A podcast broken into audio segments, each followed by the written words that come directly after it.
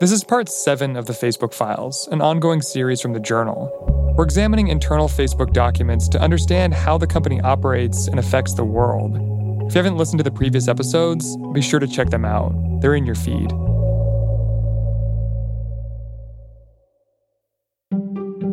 Members of the subcommittee, thank you for the opportunity to testify. In 2020, Mark Zuckerberg testified in front of Congress. During the hearing, he touted Facebook's use of artificial intelligence to police the platform. He said Facebook's AI was doing a good job of taking down bad content that breaks the company's rules, like hate speech. In terms of fighting against hate speech, we built AI systems uh, and, as I mentioned, have tens of thousands of people working on safety and security with the goal of getting this stuff down uh, before people even see it. And Zuckerberg put a number on how effective those AI systems were. Right now, we're able to proactively identify 89% of the hate speech that we take down before I think it's even even seen by other people. So, you know, I, I want to do better than 89%. I'd like to get that to, to 99% this is a really important statistic because it shows that the company is, you know, taking the bull by the horns and really getting deep and preventing the perpetuation of hate speech across the platform. That's our colleague Deepa Seetharaman. She's part of the team reporting on the Facebook files. But while going through Facebook's internal documents, Deepa found another statistic, one that was very different from the 89% figure Zuckerberg mentioned in front of Congress. I'm sitting here and I'm reading this document. The title is Demoting on Integrity Signals is Not Enough. And, you know, who knows what this is going to say. It's written by this very well respected engineer, longtime guy at Facebook, great reputation internally. There's this line in the document that kind of stops me at my tracks, and I'll read it to you. According to the best estimates I have seen, we only take action against approximately 2% of the hate speech on the platform. 2%. Only 2% of hate speech is taken down. That's what this document seems to be saying. And this data point really startled me, not just because it's so low, but because it's so different than the numbers that the company publicly touts. What the documents show is that the reason the AI only removes a fraction of the content that breaks Facebook's rules is because the AI doesn't work very well. What the documents show is that the technology isn't there to do what Facebook is asking it to do. Welcome to The Journal, our show about money, business, and power. I'm Ryan Knutson. This is the Facebook Files, Part 7.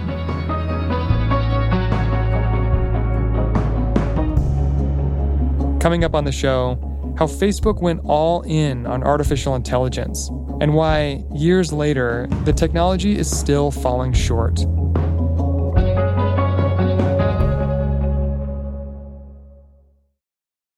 This episode is brought to you by Canva. When your work looks good, you look good. So create all the stunning presentations, docs, whiteboards, and videos you need with Canva. Start with one of the designer made templates or jump ahead with the power of AI. It's a real time saver and anybody can use it. Whatever department you work in, whatever you need, Canva will help you get it done and make it look fantastic. Start designing today at canva.com. Design for work. Tap the banner to learn more.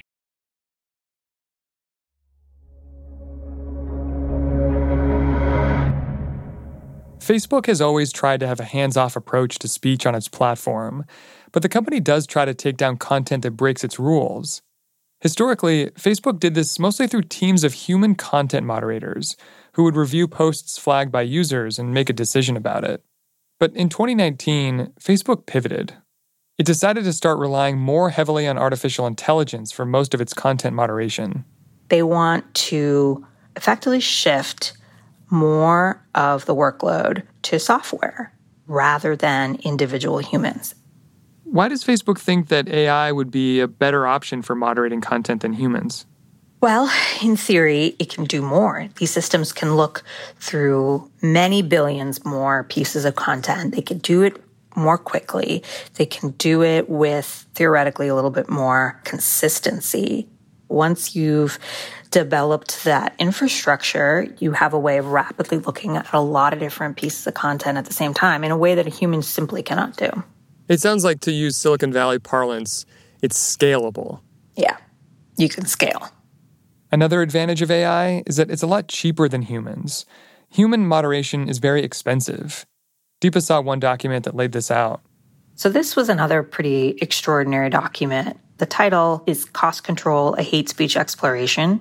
I find this first paragraph pretty telling and very interesting. So, over the past several years, Facebook has dramatically increased the amount of money we spend on content moderation overall. Within our budget, hate speech is clearly the most expensive problem.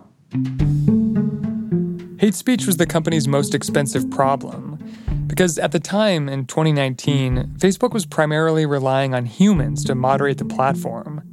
And paying those people was costing Facebook a lot of money. Facebook was spending about $2 million a week on hate speech moderation, or a little over $100 million a year. The documents also said that 75% of those costs came from Facebook hiring human reviewers to look at user reports. So these are reports that people make when they see something on Facebook that they don't like, and then they flag it to the company.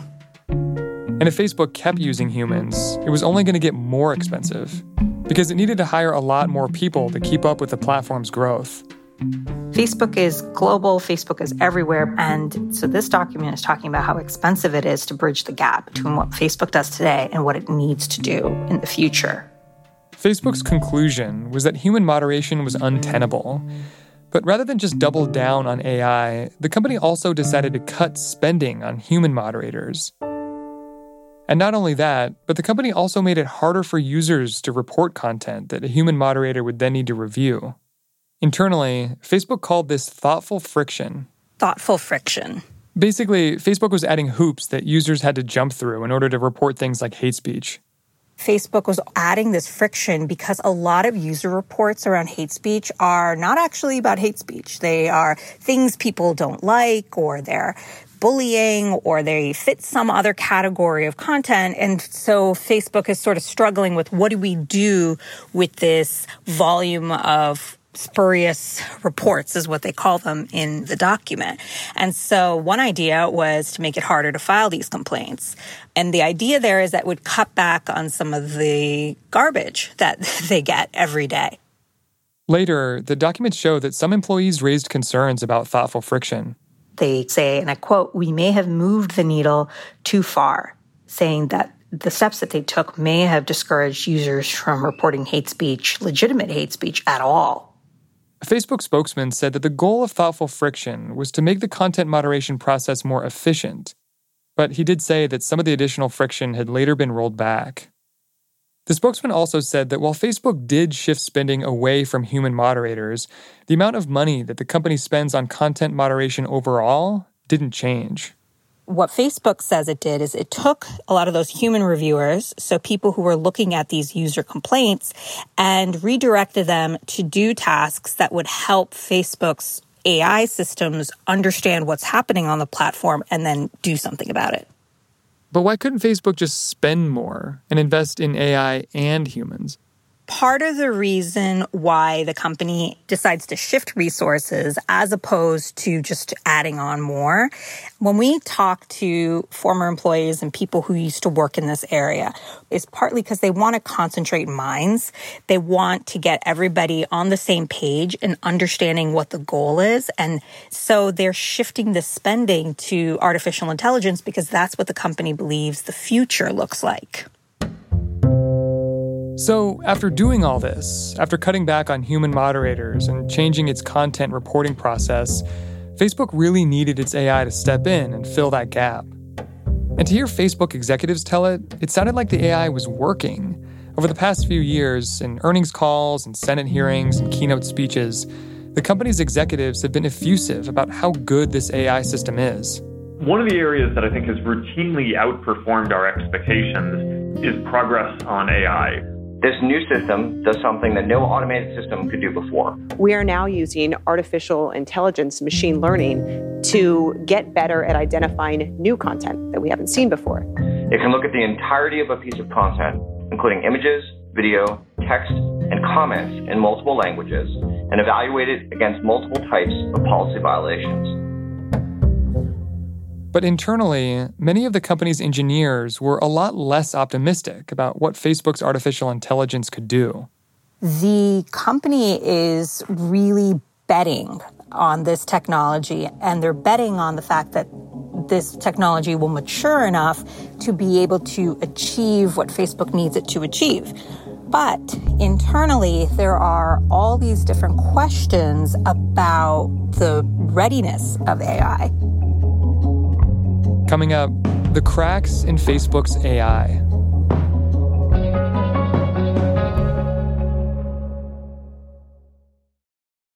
This episode is brought to you by C3 AI. C3 Generative AI enables rapid access to secure, traceable, hallucination free insights from enterprise systems, all while using any LLM, helping enterprises turn the invisible into the obvious. Learn more at c3.ai.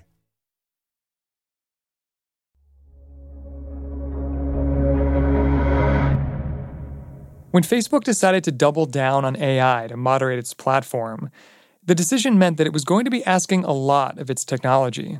What you kind of see the company struggling with in these documents is, you know, that they're asking their AI systems to find a lot of nuance and to follow these rules that are really finely, thinly drawn. I imagine it must be difficult to train a computer to identify satire versus hate speech or identify when someone is criticizing racism or actually being racist.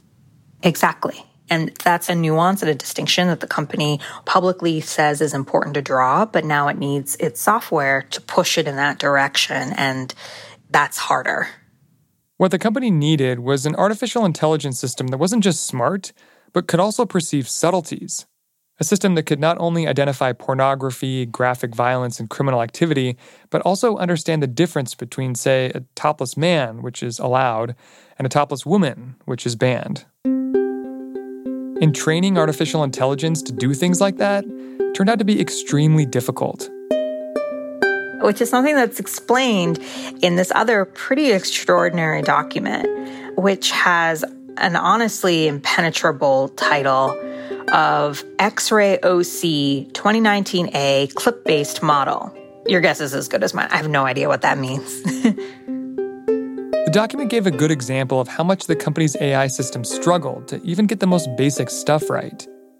It described how engineers tried to make the software recognize videos of things like car crashes and cockfights, which, if they're gory enough, are both banned on Facebook. To the engineer's surprise, the software couldn't tell those things apart. Sometimes the system tags a car crash as a cockfight, and sometimes it tags a cockfight as a car crash. And no one has any idea why the system, the AI tools, are confusing car crashes with cockfights. Hmm. I mean, these are distinctly different things to you and I, but to a computer, they share a lot of the same characteristics. This inability to distinguish between something so basic, a car crash and a cockfight, is a big problem. Because remember, what the engineers need this technology to do is much more nuanced. Take cockfighting videos as an example. Mild cockfights where the birds walk away somewhat uninjured, fine. But those in which a bird is seriously injured and or dead are banned. So this is a system that can't tell the difference right now yet between cockfights and car crashes. And they're adding a layer of complication, which is mild cockfights, okay, deadly cockfights, bad. And now the system is trying to tell the difference between that. You know, teaching the AI to flag a severely injured bird and ignored a only mildly injured bird. This is really difficult. And it wasn't just cockfights. The artificial intelligence also couldn't distinguish between things like video games and real life shootings. There's just a lot of overlapping confusion. You know, there are video games and paintball fights, and suddenly the AI is struggling to see the difference between a paintball fight and a murderer shooting people. In one instance, there's a video that the AI labeled as a first person shooting, but it's actually just somebody filming a car wash Figuring out how to determine whether a video is an actual shooting isn't a hypothetical problem. shooters have, in fact, live streamed themselves killing other people on Facebook. If the AI still really struggles, why not give it an easier task, like just banning all cockfights or anything that happens to look like a shooting, and then letting a human take a look at it and check if it's right? When we talk to former employees about this, what they say all the time is that the company's biggest value is expression. It believes in free expression and it believes that its content moderation policies should be used like a scalpel. It should be really surgical and really specific and narrow to allow for the broadest range of expression. And that is, you know, I guess that's understandable. That's part of what makes that company so successful the fact that people can express themselves in a whole variety of ways, both good and bad. But it is very difficult for artificial intelligence to execute on something like that.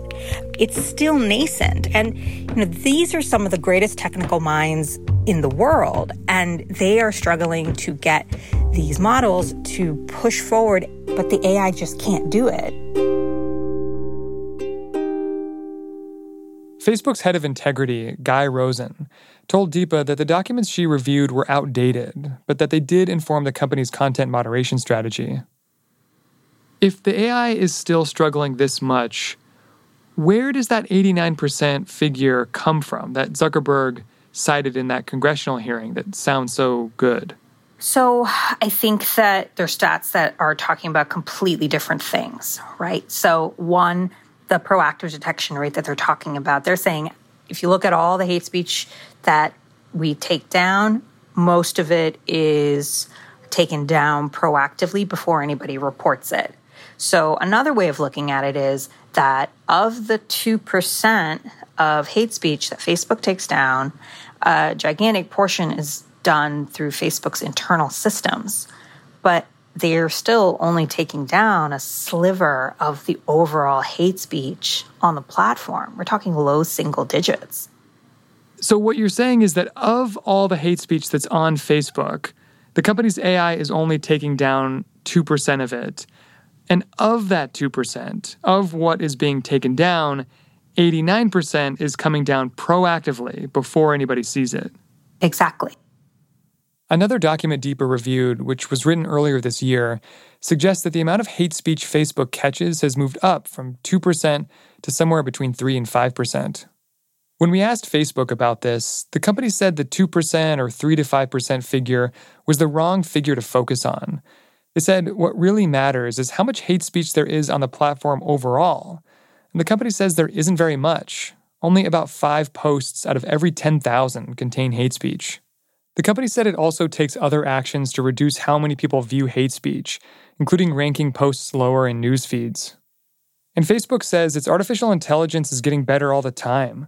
That 89% figure that Zuckerberg mentioned last year is now up to 98%. So, where is Facebook now when it comes to content moderation? The company is still leaning a lot on artificial intelligence. And I think, as far as they're concerned, this is really the main way forward, given how large the platform is and how much stuff is posted every day, and their overall view that speech should be free with some exceptions. They have to really work to develop these systems in a way that you know, that they can actually execute on the very complicated policies and rules that Facebook has set in place. Right now, there's a big gap, and they're going to have to try to close that gap. It could take a long time for Facebook to close that gap. In the documents, one Facebook engineer wrote that unless there was a major change in AI strategy, it would be, quote, very difficult to improve this beyond 10 to 20% in the short to medium term. Another employee put it more bluntly in a message to colleagues, as the person was leaving the company's integrity division, which handles content moderation, the employee wrote AI will not save us. The implicit vision guiding much of integrity is a world where human discourse is overseen by perfect, fair, omniscient robots owned by Mark Zuckerberg.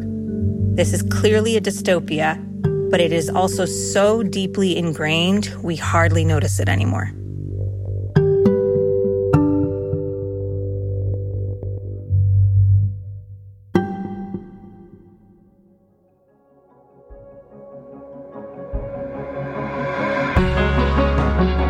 This series is part of the Journal podcast, a co production of Gimlet and the Wall Street Journal. Special thanks to Jeff Horwitz and Justin Scheck for additional reporting in this episode. Your hosts are Kate Linebaugh and me, Ryan Knutson. The series was produced by Pia Gadkari, Max Green, and Martin Kessler, with production help from Willa Rubin, Annie Minoff, Enrique Perez de la Rosa, and Kayla Stokes. This episode was edited by Catherine Brewer. Special thanks to Beth Blackshire, Colin Campbell, Anthony Galloway, Falana Patterson, Lydia Polgreen, Annie Rose Strasser, Brad Reagan, and Matthew Rose. Our engineers are Griffin Tanner and Nathan Singapak. Our theme music is by So Wylie and remixed by Peter Leonard. Additional music in this episode from Blue Dot Sessions. Fact checking by Nicole Pasulka. Thanks also to the whole journal team Brendan Klinkenberg, Laura Morris, Afeef Nessouli, Ricky Novetsky, and Sarah Platt.